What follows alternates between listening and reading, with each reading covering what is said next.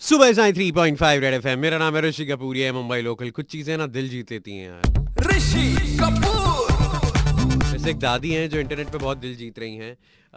उनका है ना ऐसे मैंने एक फ़ोटो देखा बहुत वायरल हो रहा है। उन, उनके हाथ में ना एक ऐसे एक छोटा सा एक जैसे ट्रे जैसा समझ लो उसमें ना बहुत सारे पेन रखे हुए हैं और उनके साथ उसके साथ में एक नोट है वहाँ पे लिखा है कि I don't want to beg इसलिए मैं चाहती हूँ कि आप दस दस रुपये का एक ये जो है आ, मेरे से जो बॉल पेन खरीद लें ब्लू कलर का पेन खरीद लें तो फिर मेरे को भीख नहीं मांगनी पड़ेगी। मुझे इतना अच्छा लगा कि मतलब वो कहते हैं ना हाथ पैर सलामत है तो मतलब कभी भी अपना पेट तो भर ही लेंगे हम।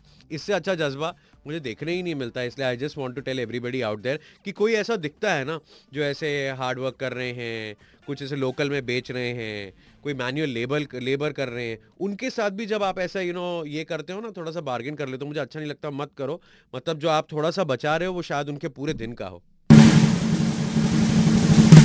और एक और चीज़ मुझे मालूम पड़ी है कि सून मैं मैं एक्चुअली ये चीज़ को एक्सपीरियंस कर चुका हूँ कि बहुत जल्दी एक ट्रेन कोच है जो वीटी में सीएसटी में हमारे रीवैम्प हो रहा है कि मतलब है ना, एक मील्स ऑन व्हील्स के जो रेल कोच होते हैं ना, वो वहाँ पे आ गया है और अभी इसे रीवैम्प किया जा रहा है और उसे एक रेस्टोरेंट बनाया जा रहा है। मतलब आप जहाँ बैठ के प्रॉपर डाइनिंग कर सकते हो यू नो प्रॉपर वहाँ पे आके एक प्रॉपर यू नो बुकिंग करके वहाँ रह सकते हो। ये जो रेल हेरिटेज गली है, जो कि प्लेटफॉर्म नंबर 18 सी के नज़दीक हो जाती है तो वहाँ पे ये आएगा और वहाँ पे आपको प्रॉपर दिखेगा कि कोच है, जैसे रेस्टोरेंट बना दिया इट लुक्स ब्यूटीफुल आप उसे देख सक देख सकते हैं, उसे एंजॉय कर सकते हैं एक्सपीरियंस कर सकते हैं कि बहुत जल्दी खुलेगा ऐसा है, जो है सेंट्रल रेलवे के पीआरओ शिवाजी सुतार ने बोला है। तो हमको बहुत अच्छा लगा है, क्योंकि क्या है कि वो अठारह नंबर जो प्लेटफॉर्म है ना, वो वहाँ से वैसे ही आप गुजरते हो टिकटिंग के लिए या आगे की मेल ट्रेन वगैरह के लिए तो वहाँ पे जब आपको देखने मिलेगा तो मज़ा आएगा because I really like it यार कुछ ऐसा अलग होना चाहिए? मैंने यहाँ पे एक लोअर परेल में ऐसे एक वैसे थीम के एक रेस्टोरेंट में खाया था मैं, एक बार खा के नेक्स्ट टाइम खाने गया तो गायब।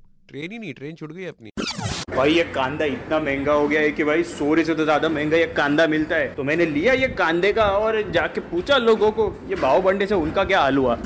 जास्त महाग वस्तू माझ्याकडे आहे देऊ का तुम्हाला? आपल्याला महाग गोष्टीची सवय. दे काय दाखव.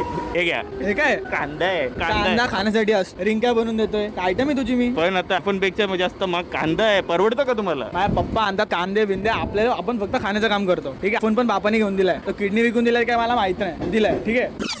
वे आंटी देखो मेरे पास ना एक गिफ्ट है। बोलो मैं दू क्या आपको? क्या बख्शिश देंगे बाबा आपने जो हार पहने देखो मैं दूँ क्या कांदे का हार आपको?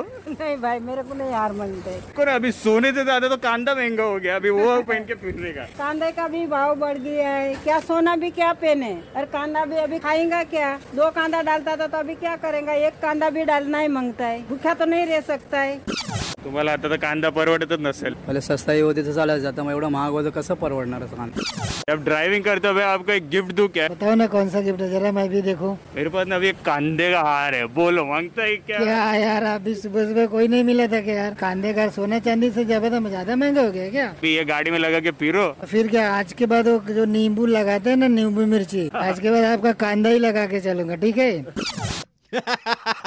नहीं, यहाँ पर मैं प्रोड्यूसर मुझे बोल भी रहा है कि ऋषि कपूर, क्या शेयर्स वेयर्स में पैसा डालना कांधे में डालते, इतना धनाधन बढ़ रहा है ना, कुछ रिटर्न दे के जावे। मैं हाँ ये तो ठीक है, लेकिन इन्वेस्टमेंट का पैसा आएगा किधर से?